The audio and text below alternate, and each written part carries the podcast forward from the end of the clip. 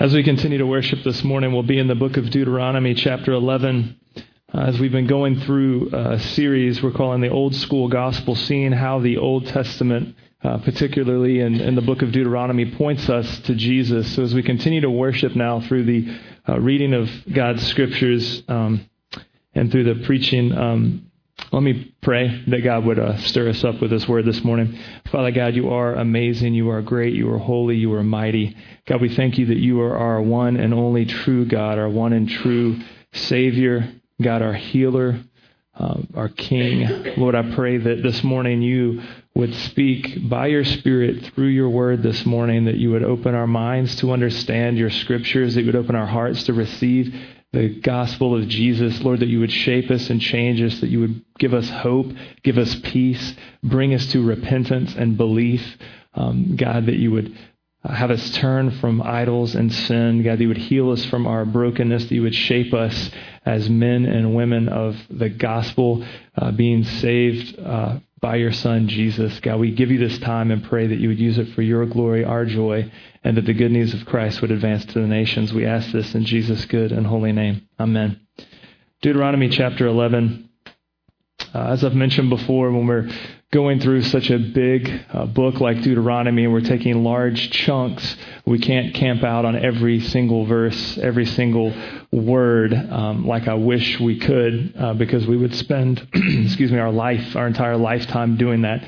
Our hope and prayer during this series is to give you an overview of how Deuteronomy points us to Jesus and, and hopefully it is a launch pad for you to go into deeper uh, study uh, on your own. Um, that God would use that uh, for you today. Um, what I want us to do today is, is we're looking at Deuteronomy chapter 11. We're going to look at uh, verses and sections. But let me start by reading these two verses uh, as we dive in. Deuteronomy chapter 11, verses 1 and 2 says this You shall therefore love the Lord your God and keep his charge, his statutes, his rules, and his commandments always and consider today, since I am not speaking to your children who have not known or seen it, consider the discipline of the Lord your God, his greatness, his mighty hand, and his outstretched arm. This is God's word for us. And these two verses set up the rest of chapter 11, I think, of what God is, is teaching his people Israel and teaching you and I today. Because even in our goodness, even on our best day, we fall short of God's standard. Even in our best efforts, we are still, at our core, broken, rebellious people. But God is still good. God is always making good on his promises. God, in his goodness and greatness, disciplines his people for his glory and our good. And I was looking at these verses this week thinking, I mean, chapter 11 begins with this very solid statement that is echoed numerous times throughout the book of Deuteronomy. You shall therefore love the Lord your God and keep his charge, his statutes, his rules, and his commandments always. It's a pretty clear command. It was a pretty clear instruction of the Lord. And I was thinking this week, because we've seen it's, it's the story of redemption in the Bible is that God does everything out of grace for His glory and the good of His people, right? We, we saw this last week. We've seen it uh, the previous weeks that God set His people free from bondage in Egypt, not because they were doing good things, but, but because He was just being gracious to His children. They were redeemed, they were freed by grace. And then later, He gave them commands to follow, right? You know, God didn't give them the Ten Commandments in Egypt and said, If you can keep these Ten Commandments, then I'll free you. Rather, he said, I'm going to free you because I'm your God, you're my people, I love you.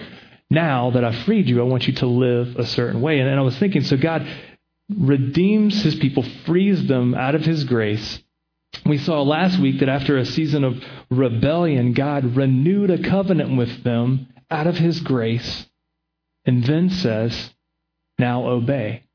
And that's the common theme of the gospel is hey, you are saved, you are loved, you are accepted. I have rescued you. Therefore, live this way. Therefore, obey my commandments. And I was thinking, did you have you ever wondered why? I mean, if we're saved by grace, if God rescues his people by grace and renews his people by grace, why does he ask us to obey? Like, what's the point of obeying, right? I mean, like, if, if God's going to forgive us and God's going to save us by his grace, what's the point of obedience? Do you ever think about that? I mean, some people don't. They say, well, you know, I'm saved by grace, so I can do whatever I want. And I was really wrestling with this this week because I think we, we, we make it far too easy of a category. I mean, basically, we will look at it and say, okay, we can either look at the command that says, You shall love the Lord your God, keep his charge, his statutes, his rules, his commandments always. We can look at that verse in three ways. One, we can rebel and say, No. No, I'm not going to keep your commandments. No, I'm not going to serve you. No, I'm not going to follow your rules, your statutes. I'm not going to keep your charge ever. That's rebellion. Second way to look at it is in hopelessness. We can look at it and say, I, tr- I try in my strength. I try to do right. I try to keep your statutes. I try to keep your charge. I try to keep your rules. I try to keep your commandments always, but I can't and I fail constantly. And we can find ourselves in utter hopelessness and despair because as hard as we try, as good as we do, as polished as we are, we still, we still fail because we are to keep his charge, his statutes, his rules, his commandments always. And the second you don't do it once, you've not done it always. And that can drive us to hopelessness and despair. A third way that we can look at it is not only rebellion or hopelessness, a third way that is very, very, very common is pride. And it's very nice, polished pride because we can say, well, I'm keeping God's charge, His statutes his rules. I'm keeping his commandments. I'm keeping them. Look how well I am keeping them. I'm keeping them better than others. Our church is keeping it better than other churches. Our, our community is keeping it better than other communities. We can articulate it and express it. Our tradition looks this way and it's better than that tradition. Our theological framework looks this way, it's better than that theological framework. Our theological vocabulary is four syllables, not two, so it's better than that one. Pride. And I've been wrestling with this this week seeing the command as clear as crystal to God's people. You shall therefore love the Lord your God. I mean, even if you keep his statutes, rules, and commandments, if you're not loving God, you're missing the commandment of this verse. And we can either find ourselves rebelling against loving God and keeping his charge. We can find ourselves saying, I can't love him, I can't keep his charge. It's hopeless. Or we can think in pride that we're doing something awesome for the Lord. Which of those three categories do you find yourself in most commonly? I find myself in each of those three categories daily. I'm a conflicted human being, but you know what? It's very ripe soil for the gospel. So I hope you're as conflicted as I am, because if you are, there is good news for those who are rebellious. There is good news for those who are hopeless. There is good news for those who are prideful. We're getting there today. You want to go there? That's where we're going. Buckle up. This is what I think the Lord did in my feeble little mind this week when I was taking a little walk wrestling with rebellion and hopelessness and pride. And I read verse 1 and was thinking, You shall therefore love the Lord your God, keep his charge, his statutes, his rules, his commandments always. What comes after verse 1? Verse 2. And consider today, since I'm not speaking to your children who have not known or seen it, consider the discipline of the Lord your God. Here's the phrase that did it for me His greatness. His mighty hand, His outstretched arm. You see the connection there? Consider the discipline of the Lord your God, His greatness, His mighty hand, His outstretched arm. If we look at verse 1, wanting to, we want to love God, we want to obey Him. If we look at us and our love and our obedience, we're missing verse 2 that says, Consider His greatness, His mighty hand, his outstretched arm.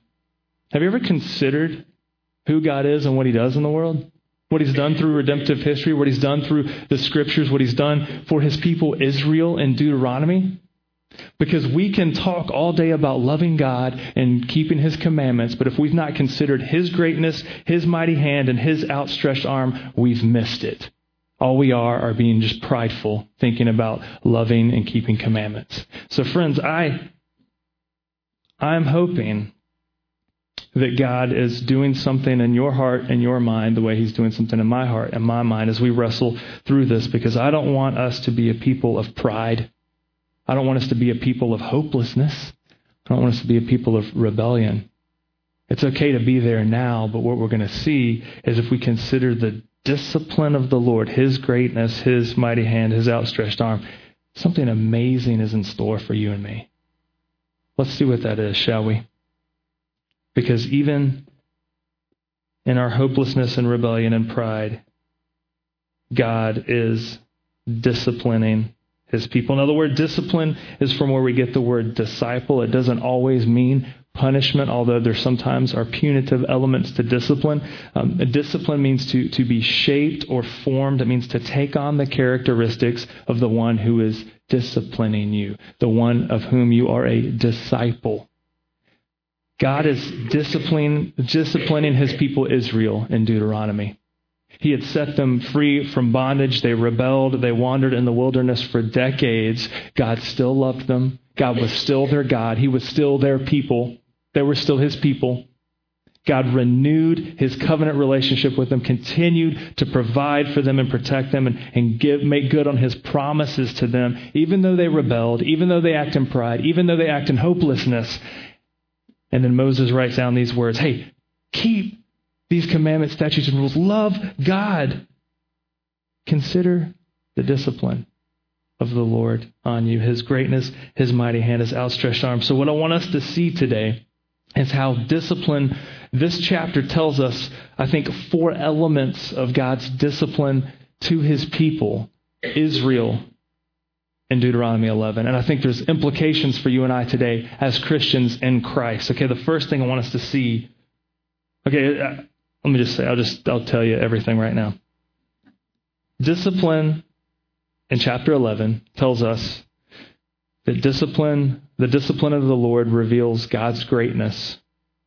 The discipline of the Lord prepares his people for his promises. The discipline of the Lord shapes the hearts of his people.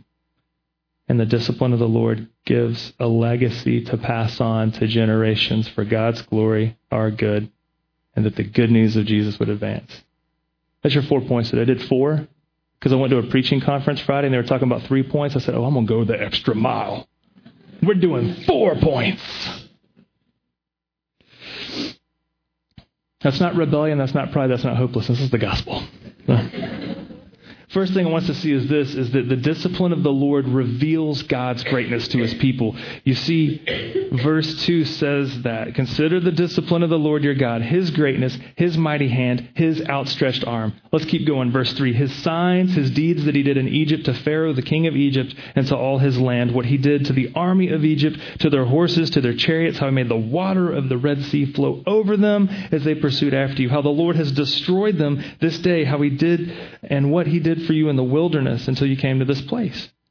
What he did to Dathan and Abiram, the sons of Eliab, son of Reuben, how the earth opened its mouth and swallowed them up, their households, their tents, everything that followed them in the midst of Israel. For your eyes have seen all the great work that the Lord, that he did.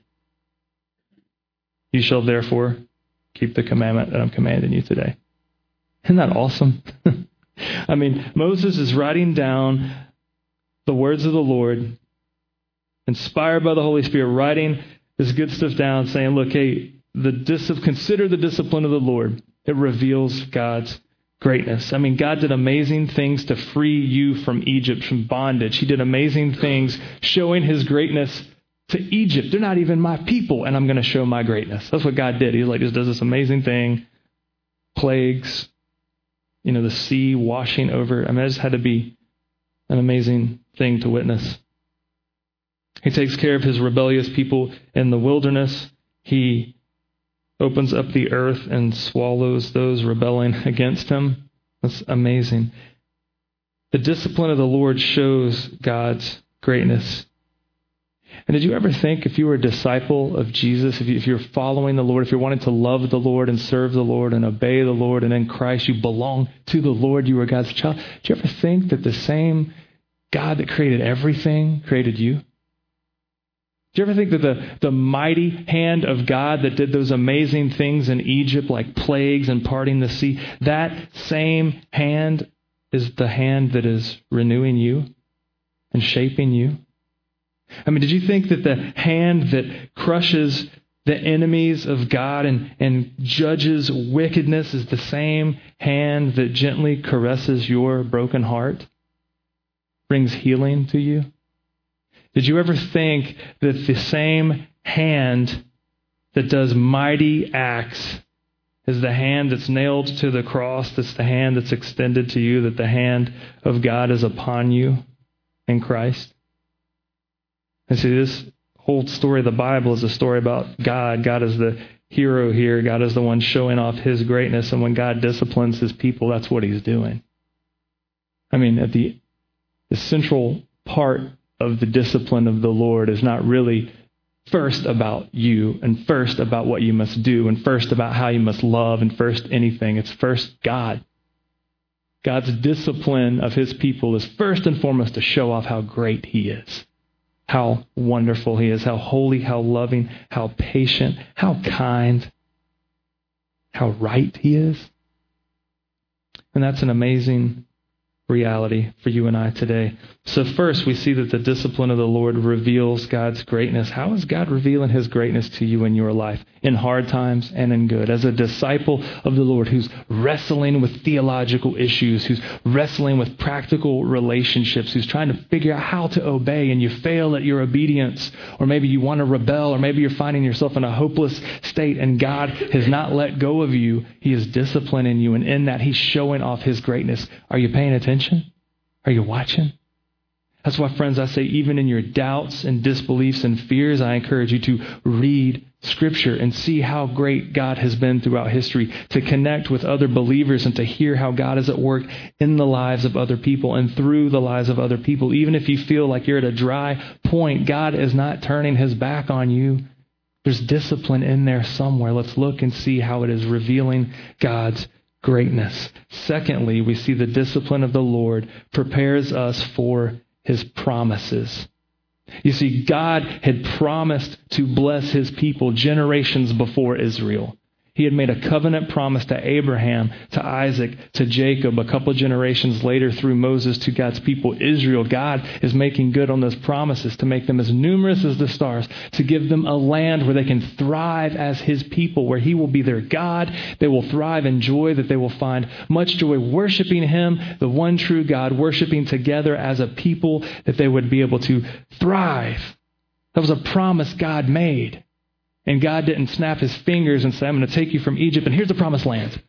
There was decades of a process, a process filled with rebellion and hopelessness and pride that God was chiseling out of his people. He uses discipline to shape his people. He is preparing his people for the promises that he is making good on. Look at verse 8 through 15.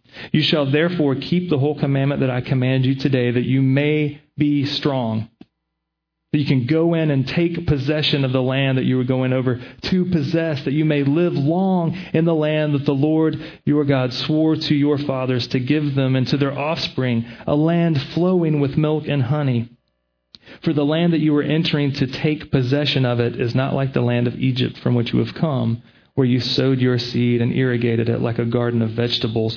But the land that you are going over to possess is a land of hills and valleys which drinks water by the rain from heaven, a land that the Lord your God cares for. The eyes of the Lord your God are always upon it, from the beginning of the year to the end of the year. And if you will indeed obey my commandments that I command you today, to love the Lord your God and to serve him with all your heart and all your soul. He will give the rain for your land as in its season, in the early rain and the later rain, that you may gather in your grain and your wine and your oil. And he will give grass in your fields and, to your, and for your livestock, and you shall eat and be full. I want to go there. See, God is saying, I'm making good on my promise. I mean, I'm disciplining you to show off my greatness. I'm disciplining you to prepare you for the promise that I have for you. God is preparing Israel for the promise. He's saying, look, I mean, that's why he says, you have to keep my command. This will make you strong. You're not strong yet, but keeping my command, will make you strong. You are going over to possess a land, a land that I'm giving you, a land that I'm taking care of, a land that I love. It says numerous times in this chapter to take possession of the land, to possess it But the Lord is taking care of it. Verse 13, obey my commandments that I command you today. Love the Lord your God. Serve him with all your heart and soul, comma. He will give rain for the land. You see, God is revealing himself through the discipline of his people, but he is also preparing, the discipline of the Lord is preparing his people for the promise. So the promise of the land to Israel was a, the promise of the land was for Israel, but you and I have promises from God in Christ. Lots of them. Do you know that? There's lots of promises God makes for his people in Jesus. I mean, for starters, um, nothing can separate us from the love of God in Christ. It's a promise. You know that? Nothing. Your rebellion, your hopelessness, your pride will not separate you.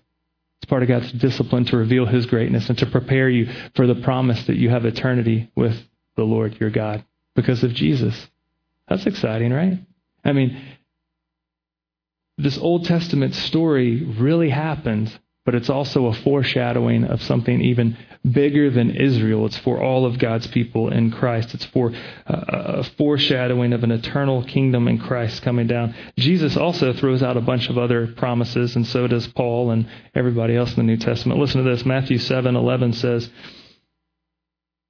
if you then who are evil know how to give good gifts to your children, how much more will your Father who is in heaven give good things to those who ask him? That's Jesus talking about God the Father. That's a, that's a promise. Your Father who is in heaven will give good things to those who ask him. Matthew 7 7, just before that, ask and it will be given to you. Seek and you will find. Knock and it will be open to you. For everyone who asks receives. The one who seeks finds. The one who knocks, it will be opened. That's just not some catchy teaching of hippie Jesus on the mountain. That's the word of God through the mouth of God, through the pen of Matthew in Scripture for us, inspired by the Holy Spirit. Mean, that the whole Trinity was at work in that statement. So you know that's a promise. Ask. God, God gives when you ask. Seek, you will find it. Knock, it will be open. Paul says this in Philippians 4:19, "My God will supply every need of yours according to his riches and glory in Christ Jesus." It's a promise. You know, God will supply everything you need. Everything. It May not look like what you think, but he will supply. He will supply your every need, both physically and tangibly here and now and for all of eternity. Both every need of like, oh, we need money, we need food, we need health care, we need these things. God will do that. God will provide wisdom for you and patience for you. God will also uh, provide forgiveness of sin, eternal security to be with Him forever. He will provide for you the need to love God more and to obey God more in a non rebellious, hopeless, or prideful way. Do you have that need? I do. Well, the Apostle Paul says God will supply every need of yours. Well, God, I need you to help me love you rightly and obey you rightly, not pridefully and not hopelessly. Okay. God promises he will supply that in Christ Jesus. That's a win. Romans 6:23 we could read the whole New Testament right now, but we're not. We're read a couple verses. You should read the whole New Testament and see how God is making good on his promises. Romans 6:23 For the wages of sin is death, but the free gift of God is eternal life in Christ Jesus our Lord. Boom. That's awesome. John 14:2 In my Father's house are many rooms if it were not so would I have told you that I go to prepare a place for you and if I go to prepare a place for you I will come again and take you to myself that where I am you may be also. Jesus told his disciples that's true for you and I today in Christ. That's a promise. So as God had prepared the promised land for Israel, he disciplined Israel to prepare them for the land of promise. As Jesus goes to prepare a place for his people for all eternity, he is preparing his people for that place. That's what discipline is. So here and now, hardship, good times, triumphs, failures, wrestling through rebellion, hopelessness, and pride, God is disciplining his people to show his greatness and also to prepare his people for his promises. You with me? Number three, the discipline of the Lord shapes our hearts. This goes in line. I could have made this just a three point sermon, but we had to make it four. Shaping our hearts goes in line with preparing for promises, but goes a little deeper. Here's what I mean. Verse 16 says this Take care lest your heart be deceived, and you turn aside and serve other gods and worship them. Then the anger of the Lord will be kindled against you. He will shut up the heavens that there will be no rain, and the land will yield no fruit, and you will perish quickly off the good land that the Lord is giving you. Isn't a scary statement? If you disobey, you rebel. The Lord has given you this land, but you will perish in that land. Verse 18 You shall therefore lay up these words of mine in your heart and in your soul, and you shall bind them as a sign on your hand, and they shall be as frontlets between your eyes. Chapter 11 here is kind of echoing the teaching in Deuteronomy 6, if you want to go back there and, and look. But see, God, the discipline of the Lord shapes the hearts of his people. You see, God's greatness is revealed. He is preparing his people for his promises, but that involves a new heart. We've said this before, and Deuteronomy teaches earlier on here that obedience uh, leads to blessing, disobedience leads to conflict. That by no means disobedience discounts the identity of God's people, but rather leads to conflict. When it says here, He says, Take care lest your heart be deceived and you turn aside and serve other gods and worship them. The anger will be kindled against you, and he will shut up the heavens. There will be no rain. You will perish quickly on the land that the Lord has given you. See, it's very scary to see that disobedience brings conflict, that if we entertain the rebellious hearts that we are so prone to have, conflict arises, severed relationship with God and his people arises. We have severed relationship with each other, right down to the point that the promises of God and the land will not be grasped by his people. God is still making good on his promises. He's like, hey, the land is yours. I'm giving it to you. You are my people. I am promising to you that before you is this land that has all kind of food and wine and everything's going to be great for you. That's a promise. The people's disobedience by no means discounts the promise of God when God says, if you disobey, you will die in that land and you will not have access to the rain and to everything that I've promised you. God is not backing away on his promise. His promise is good. He's just saying if you want to access that promise, you need to obey, and that involves having a heart. That's what verse 16 says Take care lest your heart be deceived. Verse 18 You shall lay up these words of mine in your heart. You see, the discipline of the Lord is not only preparing the people for the promise of God, He is shaping the hearts of individuals. The discipline of the Lord is shaping your heart.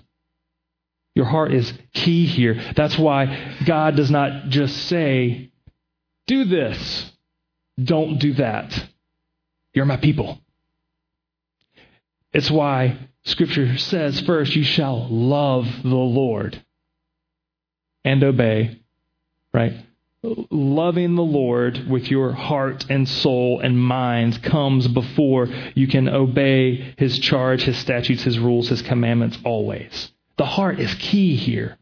And God is disciplining his people to shape their hearts so that they will obey and have access to the blessings that God is making good through his promises. Disobedience brings conflict, but obedience brings blessing of the Lord. God is still great. God is still good. God is still making good on his promises despite his stiff necked, rebellious people. We have this great book at our house, and if you, if you want a good book for your kids, it's really cute, I think. Um, it's by uh, pastor and author Max Lucado, and it's about Hermie the worm. Have you seen this? It's a really cute book. It's very colorful, and it's cute, and, you know, it's great for kids. And it gets you in some really good conversations with your kids, what the point of the book is. It's not inspired scripture, it's, just a, it's a kid's book, but it has a really good message to it. And I was reading this a few days back to one of my kids. The point of the book is about Hermie it's really a caterpillar. He has a friend named Wormy. They pray to God. And um, the whole story is he's not like other animals. He doesn't have spots. He doesn't have stripes. He doesn't have a cool, you know, decoration like the ladybug. He's not strong like the ant. He doesn't have a cool house like the snail. And all along the theme of the book is, is as he's praying to God, saying, God, I'm not like the ladybug. God, I'm not like the ant. God, I'm not like the snail. God says, Look, I don't want you to be. I want you to be Hermie, and I am doing something in you. I am giving you a heart like mine. It's the resounding theme of the book. God saying, I'm giving you a heart like mine. Time and time again. You want me to tell you the end? I bet you can guess. Hermie wraps himself up in a cocoon. Boom, butterfly, he's flying. Right? You get where we're going. Just read the book. It's fascinating. Actually, I think they made a cartoon about it too. But it's a sweet book telling a truth of the gospel of discipline from God to his people. And that's the point here is God is not doing behavior modification for his people. Like if you do good, you get a reward. If you do bad, I smite you although that's in there. The point is that God is shaping the hearts of his people. That's why Scripture says time and time again love the Lord your God. Take care of your heart. Serve him with all your heart. Take care of your heart so that it's not deceived. Verse 18 lay up these words of mine in your heart. The discipline of the Lord is God shaping the hearts of his people. And you can do awesome statutes and commandments and things of the Lord with a hardened heart and miss the gospel. And I see it all the time because it can look really impressive. And maybe that's you today. Maybe you're like, I keep the charge of the Lord. I keep the statutes. I keep his rules. I keep his commandments. Man, if your heart is as hard as stone, you're missing the gospel. I would rather somebody come in here and say, It's hopeless. I suck. I can't keep anything. I break every commandment as hard as I try. My heart is messed up. That's why I love emo kids in the gospel, man. You guys get it like that. It's like, oh, despair, the gospel. Woohoo! And I want us all to be at that point. I want us all to lay ourselves before the Lord and say, God, I am rebellious. Change my heart to not be rebellious. God, I'm hopeless. Change my heart to have hope. God, I am prideful. Humble me. Give me a heart like yours. That should be our biggest prayer individually and collectively as a church. I don't want you to be more moral. I don't want you to be more intellectual. I don't want you to outserve every ministry in town. Those are good things. And if those things happen out of hardened hearts, it can do more damage than good for you and for the city and for the gospel. I want those good things to flow out of hearts that have been radically wrecked by the good news of Jesus.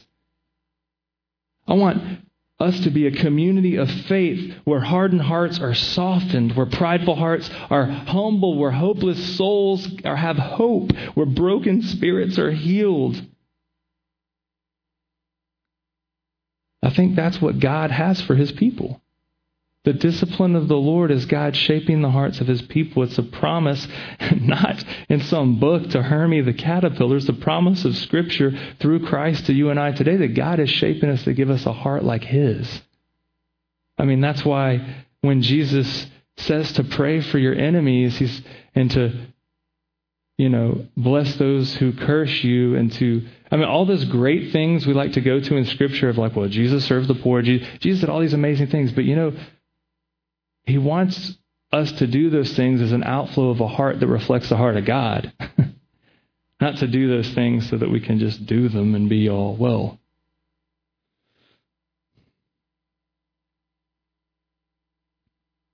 Philippians 1 6, Paul says, I am sure of this, that he who began a good work in you will bring it to completion at the day of Jesus Christ.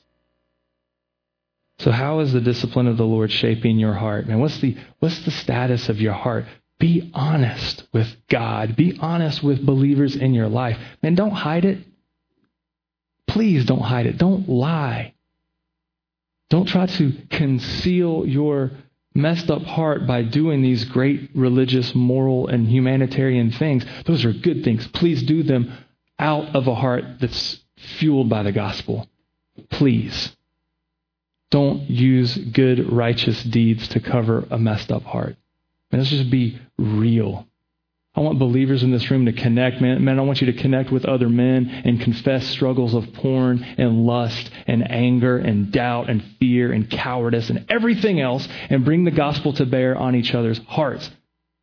Women, I want you to do the same thing, whatever struggles you may have. Married people, let's do that together. Single people, let's do that together. Men, women, boys, girls. Let's just do it, man. And let's not judge each other. Let's just lay bare and say, you want to Want to see how dirty and gross I am? I try to do that every week up here, not to distract anybody from the gospel, but to give a testimony to God's greatness and goodness. So I'm okay being embarrassed and just saying, man, I struggle with this. I'm a fool. I'm a wreck. I'm a disaster. Rah. God's good. God's great. God's shaping my heart. He's shaping yours too. I know He is because Scripture says He is.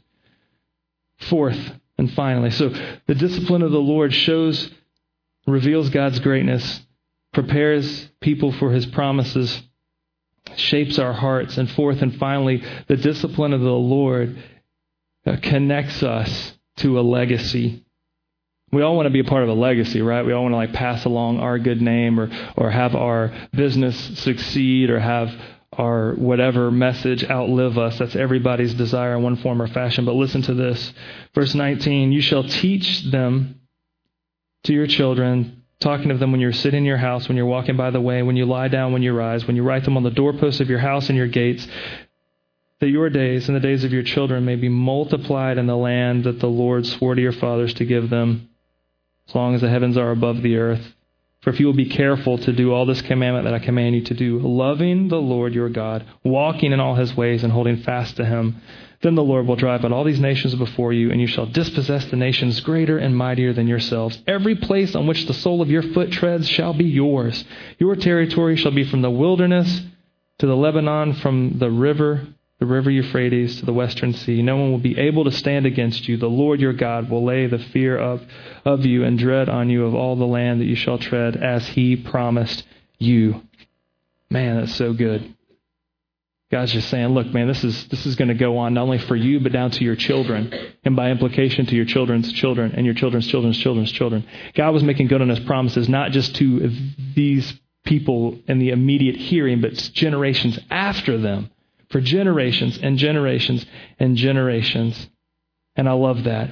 You and I are connected to a legacy of God's redemptive story all throughout the Old Testament, all throughout the New Testament, through the centuries to you and I today. This gospel is good for you and I today. It's good for our children, our children's children, our children's children's children. And if you're like, dude, I don't have kids, that's fine. I'll bust out some great commission on you. This is what Jesus says.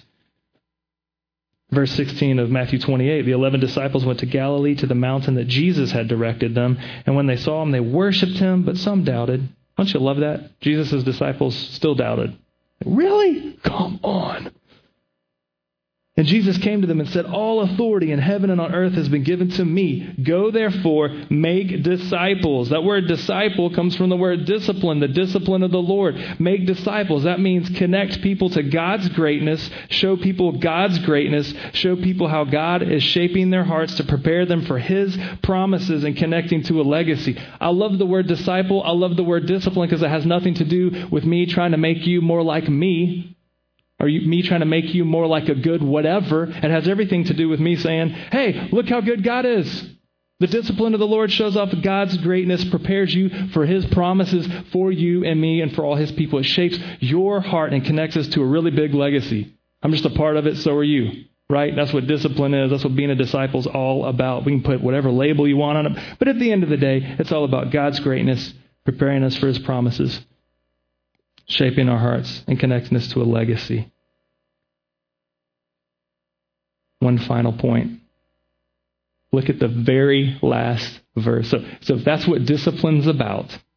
And we, we opened with the first verse was like, love the Lord your God and keep his commandments. And then 30 verses of laying out why. Because discipline shows God's greatness, prepares us for his promises, shapes our hearts, gives us a legacy. Look at the very last verse and a half of the chapter, starting verse 31. Go over to the possession of the land that the Lord your God is giving you. And when you possess it and live in it, you shall be careful to do all the statutes and rules that I'm setting before you today. What? If we want to obey what God has for us, it involves all of that discipline. That's why this whole chapter is bookend with obedience.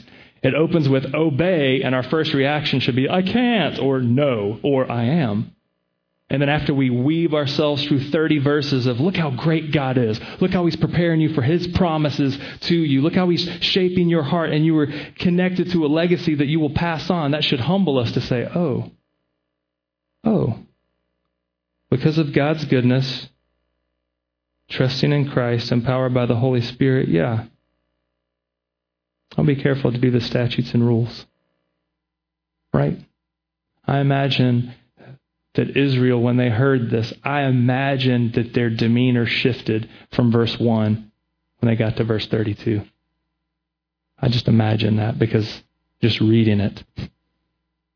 So, I want to ask you what, what is God doing in your heart? Is He, do you find yourself in verse 1 still with hopelessness, rebellion, and pride?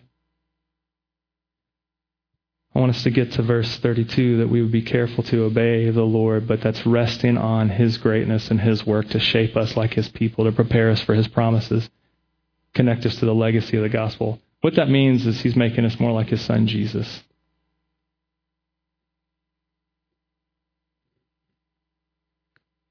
If you're here today and you're not a Christian, I hope that you hear more than anything that we take very seriously being disciples who make disciples. We want to be disciplined disciples of the Lord. That does not mean we give you a handbook to check off certain things you do or know or don't do. we don't take a test, but rather we want to connect you to the greatness of God through Jesus.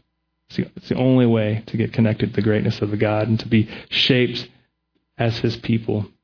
So if you're not a Christian, we want more than anything for you to know Jesus. If you are a Christian, it is my hope and prayer that God is shaping us out of our rebellion, out of our hopelessness, and out of our pride, giving us a heart like His, shaping us to be more like Jesus, that we see that our God is showing His greatness ultimately through Jesus Christ, that He prepares us for His promises made to us through Jesus Christ, that He's given us a heart like His, is revealed in Jesus Christ, that we're connected to a legacy of the gospel as Jesus commanded us to make disciples.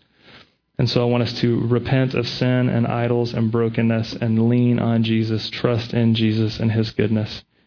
Uh, one way we do that um, here is um, we'll have a time of response where the musicians will come back and lead us through music if you want to respond by worshiping through singing or through prayer or sitting where you are reflecting on what you've heard. If you need to talk to somebody grab somebody and we will talk talk about the gospel implications in your life. And you can bring whatever dirt and garbage is going on in your heart and we just want to show you God's goodness. That's what we want to do. Don't clean yourself up. Don't try to cover up anything. Just come say you want to hear this? I mean you will be surprised of what has been thrown out there. It's and God just does some awesome stuff. So don't, don't be afraid to do it, man. God is gracious and merciful. We want to show you that grace and mercy. No judgment here, just grace and mercy, right? Other ways that we respond as the worship uh, musicians uh, lead us is, is, singing, prayer, meditating on Scripture. We'll have the Lord's Supper up, up here before us. There's bread that represents the body of Christ, there's wine and juice that represents the blood of Christ. You can tear off the bread and dip it in the wine or juice. If you're a believer, we invite you to do this. It's a way for us to celebrate who Jesus is and what he's done for us. It's a way for us to proclaim this good news to one another. If you're not a believer, we ask that you just observe it, witness it, and, and that the Lord would use this to, um, to teach you about his goodness. Paul writes in 1 Corinthians 11:23, "For I received from the Lord what I also delivered to you that the Lord Jesus on the night when he was betrayed took bread, and when he had given thanks, he broke it and said, This is my body, which is for you. Do this in remembrance of me. In the same way, he took the cup after supper, saying, This cup is the cup of the new covenant in my blood. Do this as often as you drink it in remembrance of me. For as often as you eat this bread and drink this cup, you proclaim the Lord's death until he comes. Pray with me. Father God, we thank you that you are indeed a good and holy God. Jesus, that you have saved us, that you have rescued us, that you have freed us and renewed us. And God, I thank you that you are bringing your grace to bear in our lives and our hearts, shaping us to be more like you, preparing us for the promises you have for us in Christ, both for now and for all eternity. And God, I pray that as your people, we would see your greatness at work in us and through us.